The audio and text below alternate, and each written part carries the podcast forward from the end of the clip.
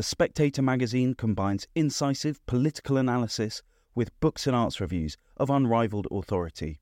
Subscribe today for just twelve pounds and receive a twelve-week subscription in print and online, plus a twenty pounds Amazon gift voucher, absolutely free.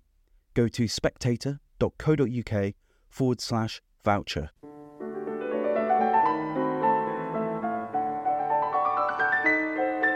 Hello and welcome to Table Talk, the Spectator's food and drink podcast. I'm Olivia Potts. And I'm Laura Prendergast. And today we are delighted to be joined by Alexandra Collier. Alexandra is a Melbourne writer who has written for theatre, screen and print. She is a MacDowell Fellow, a winner of the R E Ross Trust Playwrights Award and a finalist for the Susan Smith Blackburn Prize. Her memoir, Inconceivable, Heartbreak, Bad Dates and Finding Solo Motherhood, about her journey to becoming a solo mum by choice, is out now. Ali, welcome to Table Talk. Thank you so much for having me. Ali, as listeners know, we always start this podcast in the same place. What are your earliest memories of food? It's interesting because I think this is quite a contested subject in my family, like many things, like around the dining table are always contested. But I was telling my mum the other day that my earliest memory of food was that we used to have pasta with cheddar cheese and ketchup on it as children, and we loved it. We absolutely loved it. And she looked so appalled when I mentioned this. She would never serve it now. But at the time, I'm sure we just devoured that kind of food. So that was our kind of lowbrow food that I guess we liked as kids. And now that I have my own child, I sort of understand because he's obsessed with tomato sauce or ketchup. And we also, in the, in the sort of more highbrow realm, my dad would take us to sort of a local deli every Saturday morning, and we'd get like a bunch of meze-type foods, like pickled octopus and sun-dried tomatoes and dolmatas, which are the rice wrapped in vine leaves and dips like tara masalata and that sort of stuff. There's a big sort of Mediterranean influence in Melbourne, and my grandfather was Greek and he was a fishmonger. So I think um, that perhaps influenced the way that we ate as well. And that was always our Saturday lunch. And I remember that being really delicious. I think there were also a lot of sun-dried tomatoes, which were quite big in the uh, eighties and nineties, but seem to have slipped away now. What were mealtimes themselves like? Were you sat around as a family together?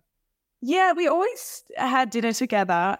There's a thing in my family, which is that meals were always very hurried. My dad was a surgeon and he was on call. So there, there was a sense of kind of like eating your food as quickly as possible, which unfortunately has plagued me throughout my life. It's very hard to deprogram yourself from being a fast eater, I found.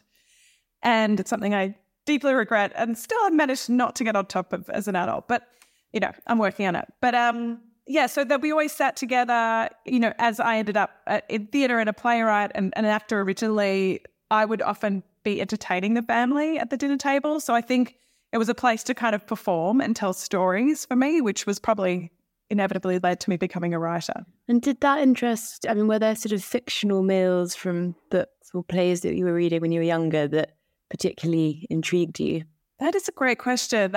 I don't remember there being specific fictional meals, but I do think that food and restaurants and writing are kind of intertwined for me, because the first play that I ever wrote was set in a restaurant and it was called Still Waiting. And it was very much based on my experience. I started waiting tables probably at about eighteen. Uh, before that, I had a brief stint at McDonald's, like every, you know, teenager does, sort of works at like the supermarket or the local McDonald's. And then I went and worked at the slightly upscale restaurant a few doors down from McDonald's. And I realised quite quickly that restaurants were these very theatrical places. There was a sort of front, the stage area, and then the, you know, the back of house area where the restaurant workers make the food and do all the kind of grimy stuff that they do backstage. And there was something so performative about that. So I really loved that, and I turned it into a play. And the play was about a waitress who was kind of living this Groundhog Day, and she's trying to leave the restaurant, but she keeps living the same day over and over again. And I think the great thing about that sort of backstage world, it's this sort of thing that like Anthony Bourdain obviously revealed in his Kitchen Confidential. It's why we watch love watching shows like The Bear. It's because you see like the kind of sexual misconduct, you know, the, the like aggression, the law breaking, the p- eating of leftover fries, all that sort of stuff that really goes on in the back of a restaurant. And we often ask our guests about school food. What was Australian school food like? I, I imagine it was nicer than British school food, but I base that on literally nothing. Ah, in Australia, we don't have cafeterias or, you know, food served on a tray like I imagine they do, you know, like you see in every American film. There wasn't that kind of standard, bog standard, horrible food that was stodged, that was served up to you. Basically, you bring your own lunch. And it was usually like lunch in a paper bag that you would bring to school. For me, I ate a lot of sandwiches with salami in them. I think my mum's specialty at the time was salami and butter. That was, it was like this sort of ongoing salami sandwich thing that seemed to stretch on for years. My brother reminded me that we also used to have straws and tomato sauce on top in sandwiches, which just like, to this day, I still have problems with eating salami and strass. I can't seem to eat either of those things, unfortunately. There was like a tuck shop, so you could buy food and you'd get things like, you know, fried dim sims, and you'd always somehow manage to spill soy sauce on your school uniform. It was just inevitable. So there were some sort of quirky things that you could buy, and like you'd put your coins in the paper bag, right on the on the paper bag, what you wanted to order from the tuck shop for lunch, and then like send it off at recess, and the lunch would come back at lunchtime and you'd have like a sausage roll or something like that. And then they got a bit more upscale the older I got. I remember they, these amazing chocolate muffins that they put in the microwave, and they were just incredible. But yeah, generally it was pretty standard food. And I think it, like the lunch food now I think is pretty healthy at Australian schools. And Ali, what about university? Was that a period where you tried to cook or learnt to cook, or were you sort of relying on kind of classic student staples? I think I learned to cook mainly from living in a share house, and I had a housemate who was an amazing cook, and she taught me things like how to steam mussels, and uh, she would, you know, buy a kilo of mussels and then she would scrub the little beards off them and all that sort of stuff. And she was really into cooking and food, and it was a real gift to live with her and to learn that sort of stuff from her. So we shared that. I wouldn't say that, uh, yeah, it's interesting because often I think cooking sort of skips a generation. Often you have like an amazing grandmother and then the grandchild is a great cook, but somehow it like skips in between. And I feel like I, maybe I did learn stuff from my mum when I was growing up, but I, I don't feel like I learned that much. But my grandmother was a great cook. She made these like beautiful, elegant stews and stuff, which no one's ever been able to replicate to this day. But yeah, I did probably eat terribly and drink a lot of beer and stuff when I was a twenty-year-old, and just had no realisation that it was because I was so young that I could do that.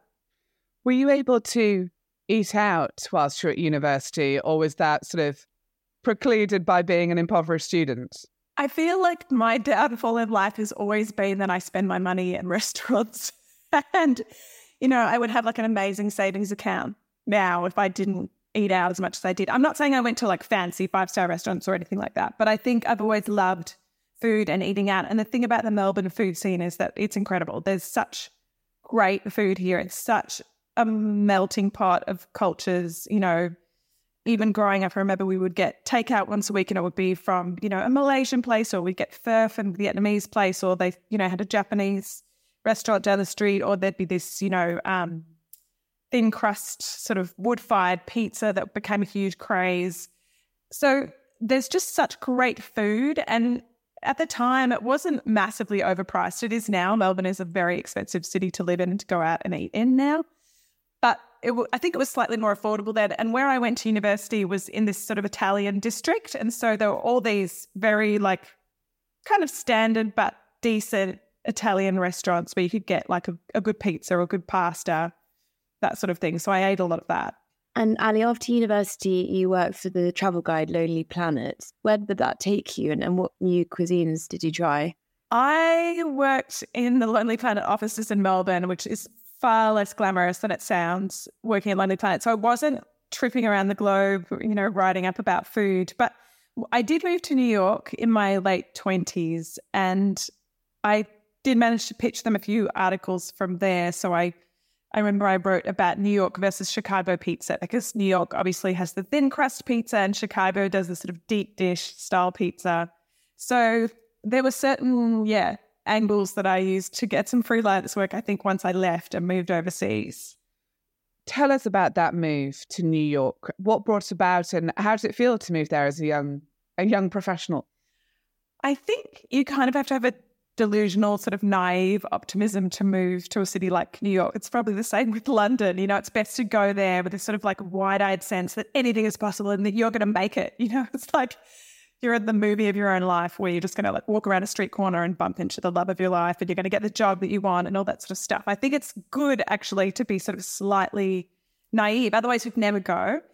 So I moved to New York to work in theatre and as a playwright, and um, it was, you know, something that I did thinking it was only going to be for a year or so, and then it sort of rolled on, because I think New York is the kind of place where you have to be very ambitious. If you don't have any ambitions in New York, you're kind of like flotsam on the tide. You just sort of float away. And so I was very driven. I wanted to get my work produced as a playwright. I wanted to write plays. I ended up studying theatre there. And you kind of get caught up in this sort of cycle of ambition. You like you get one thing, like a fellowship, an award, and then you think, no, no, I have to get the next thing. The bar kind of just keeps raising a little bit higher and a little bit higher. And so there's really never a level that you can reach where you feel like you've made it. So I think I kind of got caught in that hamster wheel in New York, a bit of ambition. And then, of course, you know, I met an American guy and we moved in together. And um, by then I was sort of had a career there, like was having plays produced off Broadway and had sort of established a life there and become a New Yorker, really. I was there for about a decade. But unfortunately, that was interrupted when I woke up to this, you know, sudden longing to have a baby, which was not something that my boyfriend had shared, which is really the inciting incident of my memoir, Inconceivable, and it catapulted me out of New York and back to Melbourne. And tell us a bit more about that. I mean, when was the moment when you realised that you, you wanted to go it alone? And I mean, that's obviously quite a big, big decision. Take us through that. Sure. I think in a lot of ways, it was an accumulation of a lot of small moments of terrible dates. But also, you know, I came back to Melbourne and I was in my late thirties by this point, and I was sort of staring down the barrel of that, you know, like forty, which is like this sort of flashing neon sign for women's fertility that's kind of touted all the time in, well, thirty-five really is when you start getting those clickbait articles that are like, your eggs are suiciding now, like get pregnant. So I moved back to Melbourne and I sort of boarded the online sort of roller coaster of dating, and whilst also sort of simultaneously exploring whether I, I could become a solo mum via donor sperm. And eventually I realised sort of after, you know, a few sort of relationships that weren't, you know, sort of long-term, but a few months here and there, that while my reproductive timeline was winnowing down, was narrowing, I could meet someone whenever I wanted, but I couldn't have a baby whenever I wanted. So it became very clear to me that I had to make a decision. Otherwise, the choice was going to be taken out of my hands and I was going to be potentially faced with fertility problems, which I'd watched other friends of mine go through. When you moved back to Melbourne, what was the plan? You moved in with your parents, didn't you? I did it, yes. Yes. How was that, first of all? It was, in some ways, it was great because I was licking my wounds. I was heartbroken. You know, I was sort of trying to find my place again in the world. In other ways, it was completely evangelizing. To live with your parents at thirty-seven is not, you, I did feel like a loser, you know, and it's impossible sort of not to feel like a loser to some degree, moving back with your parents in your late thirties. And I think there's a sort of learned helplessness that happens. You know, the longer you stay with your parents, the less capable you feel of doing anything independently. You suddenly start to question your own ability to be autonomous and to achieve things with your life. So they were very generous in letting me stay. And I was pretty broke because I'd been living as an artist in New York for all those years, spending my money on noodles at Mamafuku or whatever. So it was lovely of them to let me move back in, but ultimately I, you know, had to get out. And Ali, when you were preparing for the I V F and when you were pregnant, did you approach your diet differently? And, and did you have any cravings or any kind of funny food things during that period? Well, yeah, initially I, you know, had a lot of nausea, like a lot of people do. You know, they say it's morning sickness, but really it's morning, afternoon and evening sickness. It just kind of goes all day. And so I, I did crave things like, I remember like trekking around to different supermarkets trying to find pickled herring, which is a sort of very specific thing. And, you know, it's the kind of thing you can get in New York quite easily, but, you know, finding it here, you have to kind of know which supermarkets sell it. And I, I just really, I couldn't eat much at the beginning other than, you know, like plain pasta, minestrone. I was very into lemons for some reason. And I remember reading something during my pregnancy, and this could be completely unscientific, so take it with a grain of salt, but that what you're eating during pregnancy, like your child then has those kind of flavor profiles that they like when they're born. And the other day, my son was actually like sucking on a wedge of lemon, and I was trying to explain to him, well, that's because I was eating lemons when I was pregnant with you. So I guess it's not the worst thing. And has having a child changed the way you cook or, or eat? Yes. As anyone who has small children will know, there's an inverse relationship between the amount of time you spend thinking about and preparing and cooking a meal and the likelihood of them eating it. So it's very unsatisfying being a parent and trying to cook meals that are, you know, like delicious, exquisite, you know, thoughtful, healthy meals, and then just have your son, who's my son's four, he just says to me, I don't like it. He t- takes one look at it and just says, I don't like it. Um, and I haven't managed to kind of get the sophisticated idea across to him that, like, you have to taste the thing before you can... How you know, can you like, know? Ban- yeah, exactly. How can you know before you ban it from the table? It's maddening. Oh, it's so maddening. But then on the other hand, when they do eat something that you've made, there's something incredibly satisfying about that. You know, when you watch them eat a meal that you've, you know, made for them, and they're like eating it, enjoying it. Like the other day I made this, it's like very simple. It's so easy. It's this Hetty McKinnon who, she's an Australian cook. She's based in Brooklyn. She has this like egg drop noodle and corn soup, and it's it takes like ten minutes. It's so quick, it's so easy to make, but it's delicious. You know, you can add chives to it at the end and sesame oil and stuff, but I don't do any of that for him because he would not like it.